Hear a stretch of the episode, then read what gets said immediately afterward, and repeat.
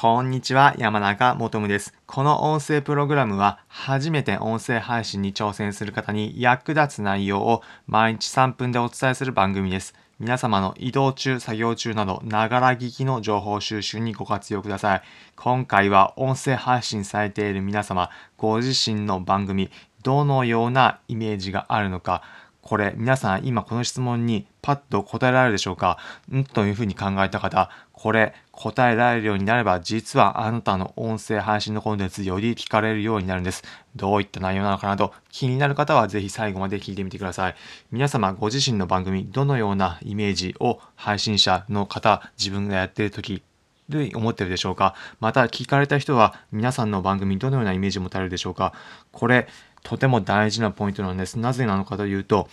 音声配信聞く人はその番組に対して、この番組だったらこのことが知れるだったり、このことが聞かれる、そういったイメージを持ってくれるから、最初に聞いてくれる、または継続して聞かれる習慣になっていくんです。どういうことなのか具体例ご紹介します。例えば皆さんは洋服買うとき、どこで買うでしょうか？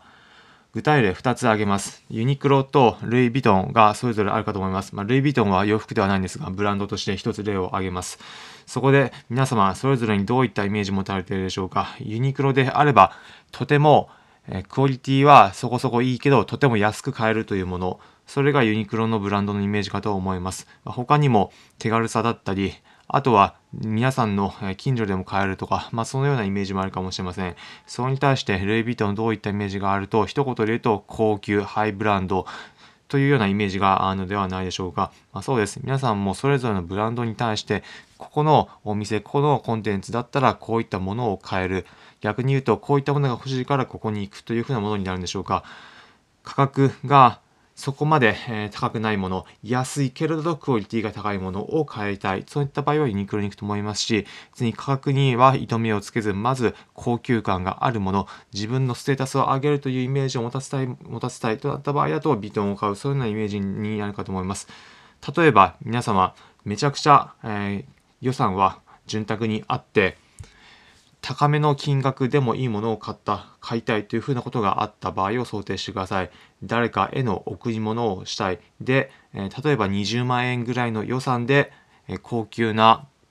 羽織物をプレゼントしたいとなったとき、皆様どこで買うでしょうか？ユニクロで買うでしょうか？ヴィトンで買うでしょうか？ヴィトンというか、まあ高級ブランド系の、えー、とファッションブランドで買うでしょうか。まあ、大抵の方がユニクロで買うという方はいないと思います。なぜかというと、いくら高いものを、例えばユニクロでにじゅうまんえんのジャンパー、ジャンパーというか羽織物があったとしても買わないかと思います。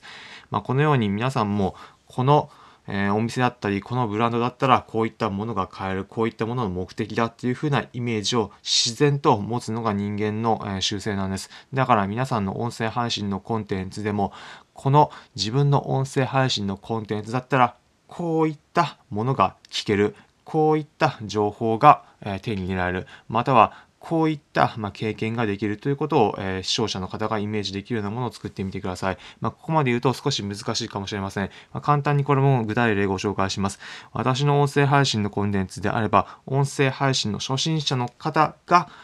そのコンテンツを聞けば何かしら、えー、役に立つだったり、聞いていいなと思ってくれる。これを常にイメージして配信しています。音声配信者のみに絞っています。なので、音声配信すでにもういちねんぐらい続けただったり、すでに音声配信でフォロワーがいちまんにんいると、そういった方にとっては逆に聞いてもそんなこと知ってるよというふうな情報になっていますが、それはそれでいいんです。なぜかというと、その人たちはターゲットじゃないからです。私の音声配信のコンテンツで言えば、初めて音声配信に挑戦しようだったり、ちょっと続けてみた、そういった方に常に役立つだったり、聞いてよかっただったり、そういった方が気軽に聞いてくれる、そういったコンテンツをできるように、そういったイメージを持たせてくれるようなことを意識して常にコンテンツも配信しています。まあ、なのでおかげさまでありがたいことに、音声配信始められた方を中心にフォロワーの方も順調に伸ばしていくことができました。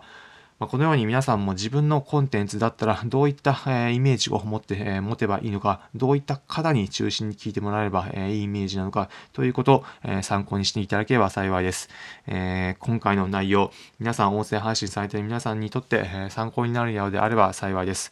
えー、この音声プログラムは初めて音声配信に挑戦する方に役立つ内容を毎日さんぷんでお届けする番組です。皆様の移動中、作業中など、ながら聞きの情報収集にご活用ください。えー、今回の内容、参考になれば幸いです。えー、今回の内容、簡単にまとめますと、皆様、音声配信するだけ、す、する際に、皆様の音声配信コンテンツ、何かしらイメージを持たせることを意識してみてください。それは皆さんの聞いて欲しい人たち、ターゲットの人たちから連想されたイメージを作ってみてください。そうすれば皆様の音声配信のコンテンツ、聞かれる回数増えること間違いなしです。